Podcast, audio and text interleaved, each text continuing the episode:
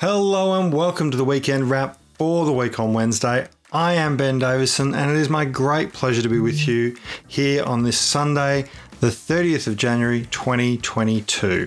And what a wonderful, wonderful day it is to be an Australian as Ash Barty becomes the first woman to win the Australian Open in 44 years.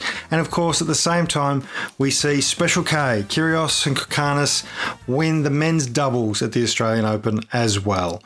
Such great stories, so different stories in many, many ways.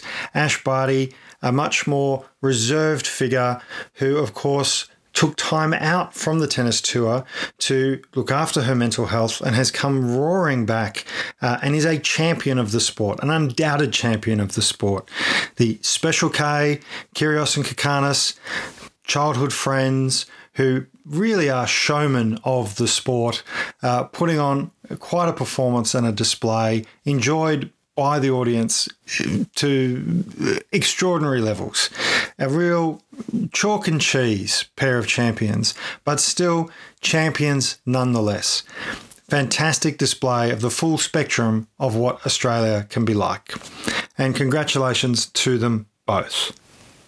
Of course, this Sunday was the return of insiders as well.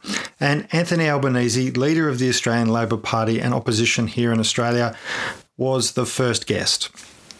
And I have to say, Insiders has been off the air for 7 weeks, and this was not an episode that I would chalk up as a classic. Not through any fault of Mr. Albanese's. I think Albo did a great job. In fact, Albo gave all the right answers to what were essentially all the wrong questions. David Spears fixated on, will you increase funding for X? Will you increase funding for Y? What is the cost of P? What is the cost of Q? What is the cost of R? I've never seen a journalist talk to a Morrison government minister, let alone Scott Morrison, in that way, essentially being fixated entirely on budget costings. It was though they expected Albo to have a fully costed Commonwealth budget at his fingertips and to talk to it in detail. Labor is in opposition. Now, it's fine and good to scrutinise opposition policy, of course, but asking questions about opposition policies that haven't been announced, when you've been told quite clearly there will be announcements, is essentially wasting everyone's time. The public needs to know about the policies that have been announced. Asking for a time frame on when things will be announced, that would be more useful than asking for costings for things that haven't. You know, the Morrison government has failed so dismally throughout this pandemic. They have implemented 1920s policies in the 2020s, and it has cost Australians dearly. It's cost livelihoods, and now it's costing lives. Anthony Albanese has talked about what he would do differently, and that's what we need. We need an insiders program, and we need a media that actually talks about how things will go, how things will be different, not fixated on some 1920s policy around budget repair. Honestly, listening to journalists talk about budget repair and budget bottom lines as though the UK and US haven't had budget deficits for the last 200 plus years is absurd.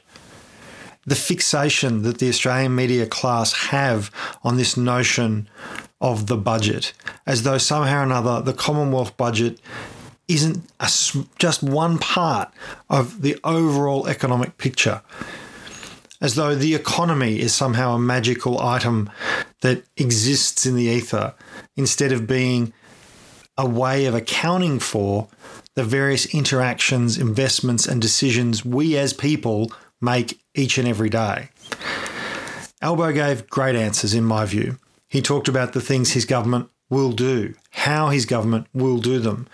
He didn't reel off a whole list of numbers and dollar amounts. He talked about the outcomes he wants to achieve. Now, scrutinise that. How will you do that? What will that look like? And yes, it can be a bit technical. And yes, it can be not as interesting as big, flashy numbers. But the reality is, when you get behind the big, flashy numbers, there's not a lot there in many, many government announcements. And I want to talk about one of those that's coming today. New South Wales has announced a $1 billion package for small business. Now, their definition of small business is any business of under $50 million. What they're proposing to do is provide those businesses that have had a 40% reduction in turnover with a subsidy of up to $5,000 a week to cover up to 20% of their payroll for the month of February. Now, at most, this will be $20,000. This is, sure, I'm certain will be welcomed by many people, and it's better than nothing. But it goes to my point. When you get behind the big number, the $1 billion, what does this mean at a tangible level? Well, it means that if you're a very small business that employs, say, 4 or 5 people in a cafe, up to 20% of your payroll will be supported by the New South Wales government for the month of February. Nothing for January, which is the month where we've had all of the big wave of Omicron. The New South Wales government keeps saying we've passed the peak in New South Wales, past the peak. But there's nothing to help those businesses that have suffered through all of that time, only for the month of February. What about rapid antigen tests? Well, there's something there as well. They'll fund up to 50% of the cost of rapid antigen tests, capped at $3,000, and not until the start of March. Again, too little, too late. These 1920s policies coming out in 2020, this free marketeering, this sense that the budget bottom line has to be protected, as though government revenue and government expenditure is somehow separate from we the people. Government exists to do what is needed to facilitate the people. And frankly, New South Wales Liberals, whether it's at a federal level with Scott Morrison or at a state level with Dominic Perrottet, do not have the policy gumption. They do not have the wits. They do not have the capacity to deal with these issues, to do what is needed. They're obsessed with things that FDR proved are the wrong things for government to focus on over 100 years ago. And at the same time, in New South Wales, they're suffering the deadliest day of the pandemic.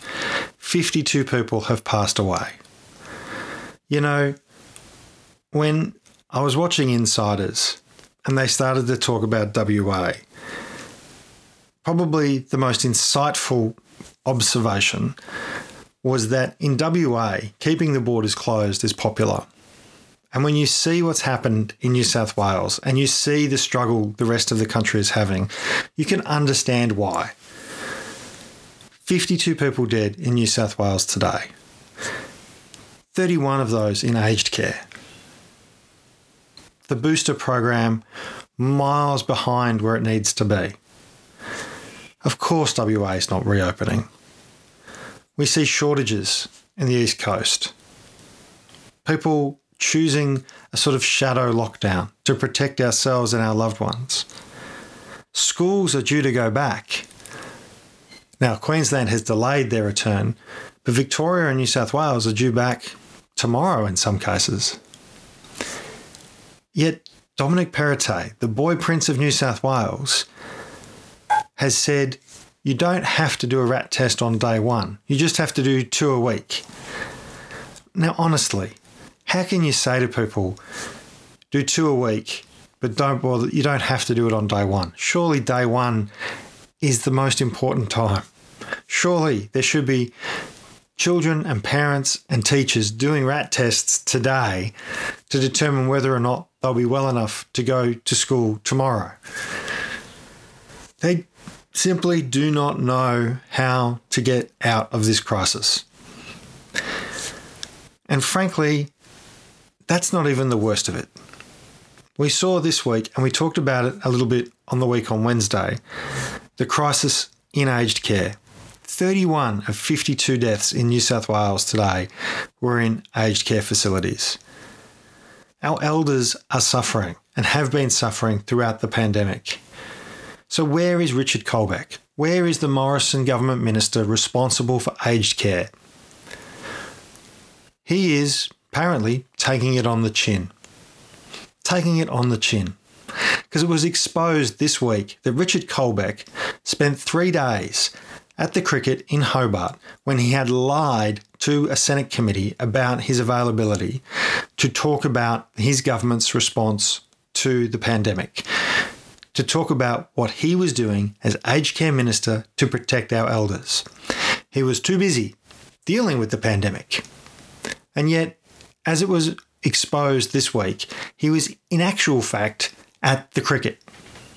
In the same week where 1,198 facilities had COVID exposures, where 20,000 cases of COVID were recorded amongst residents and staff in aged care facilities, when in a week where 435 of our elders died from COVID, where workers in their unions, providers through their peak bodies, were begging the government to provide Defence Force assistance, Richard Colbeck was too busy to talk about the pandemic because he was at the cricket, enjoying free tickets.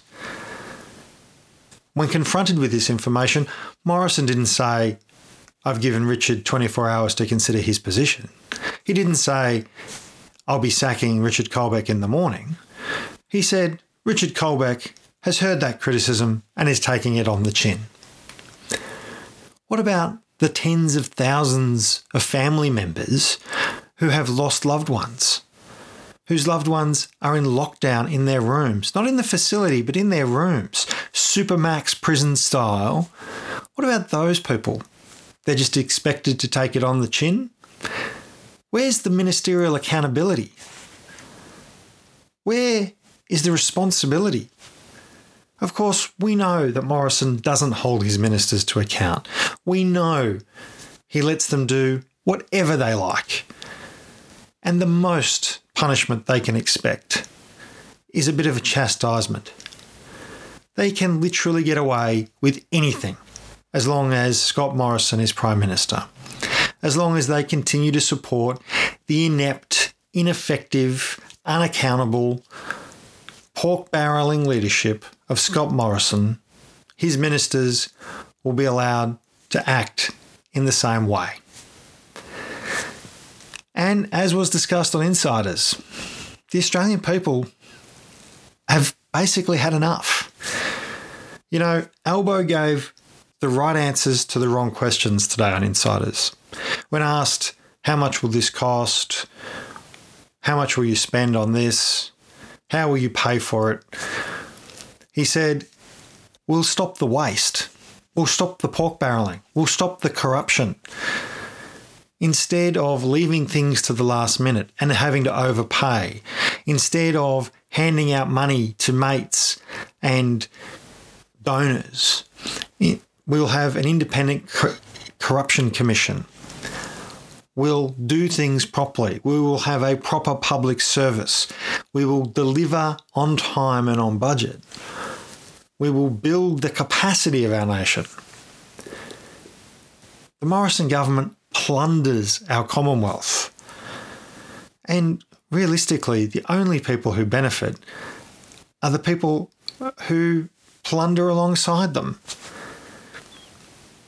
That's what I took away from the first episode of Insiders in 2022, was that this year will be a big year of choices for the Australian people. We can choose to have more of the same with Morrison. And look, he'll give a press club speech this week. And it'll be interesting to see what he says. Because Albo talked about secure work, talked about having safer workplaces. And of course, we know that with rats, the shortages are making our workplaces less safe, Michelle O'Neill was on Sunrise today, the president of the Australian Council of Trade Unions, the president of the Australian union movement, talking about the need to have free and accessible rapid antigen tests.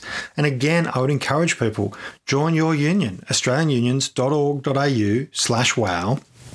Go to the Australian Union's website, support the petition for free and accessible rapid antigen tests. Use the tool that's on their website to write to your MP and demand this. The Morrison government does nothing but respond, so give them something to respond to. Take up the call of the union movement. Join the union movement in demanding free and accessible rapid antigen tests so that our workplaces are safer, so that our schools are safer, so that our elders are safer, so that we're all safer. You know, without the union movement pushing the Morrison government, these things just wouldn't be happening. You know, the minor improvements wouldn't even be happening. We know this week rapid antigen tests were supposed to be free for concession card holders, and yet pharmacies around the country didn't have any to give out. It's a troubling, troubling time. So the big decision this year will be between more of the same with the Morrison government, and I'm sure on Tuesday he'll announce tax cuts. There's no question it'll be, look how good our economic record is. Ask yourself though, behind those big figures, behind those big announcements, what does it really mean? Do you actually feel better off or do you feel worse off? Is your job more secure or less secure? Is your income more secure or less secure? Is the cost of living going up or going down? Are things better or are things worse? And ultimately, the decision is, do you stick with Morrison or do you change to Albanese? That's where we'll get to. And look, that's really my weekend wrap. I hope you've enjoyed this episode. Please do like, share, comment, talk to your friends. Don't forget to check out our Buy Me a Coffee supporter page. Just overwhelming the level of support people have for the week on Wednesday and the weekend wrap as well. The weekend wrap, we started it as a way just to really tidy up some of the issues that come out towards the end of the week, make sure that the Friday afternoon dump in the news cycle didn't get away scot-free, and really people have been so supportive of me doing it. So I really appreciate that. You can check out our Buy Me a Coffee at buymeacoffee.com/weekonwednesday. And of course, as always, Van will be back with me on Wednesday afternoon for the week on Wednesday. Until then, remember to be kind to yourself and to each other.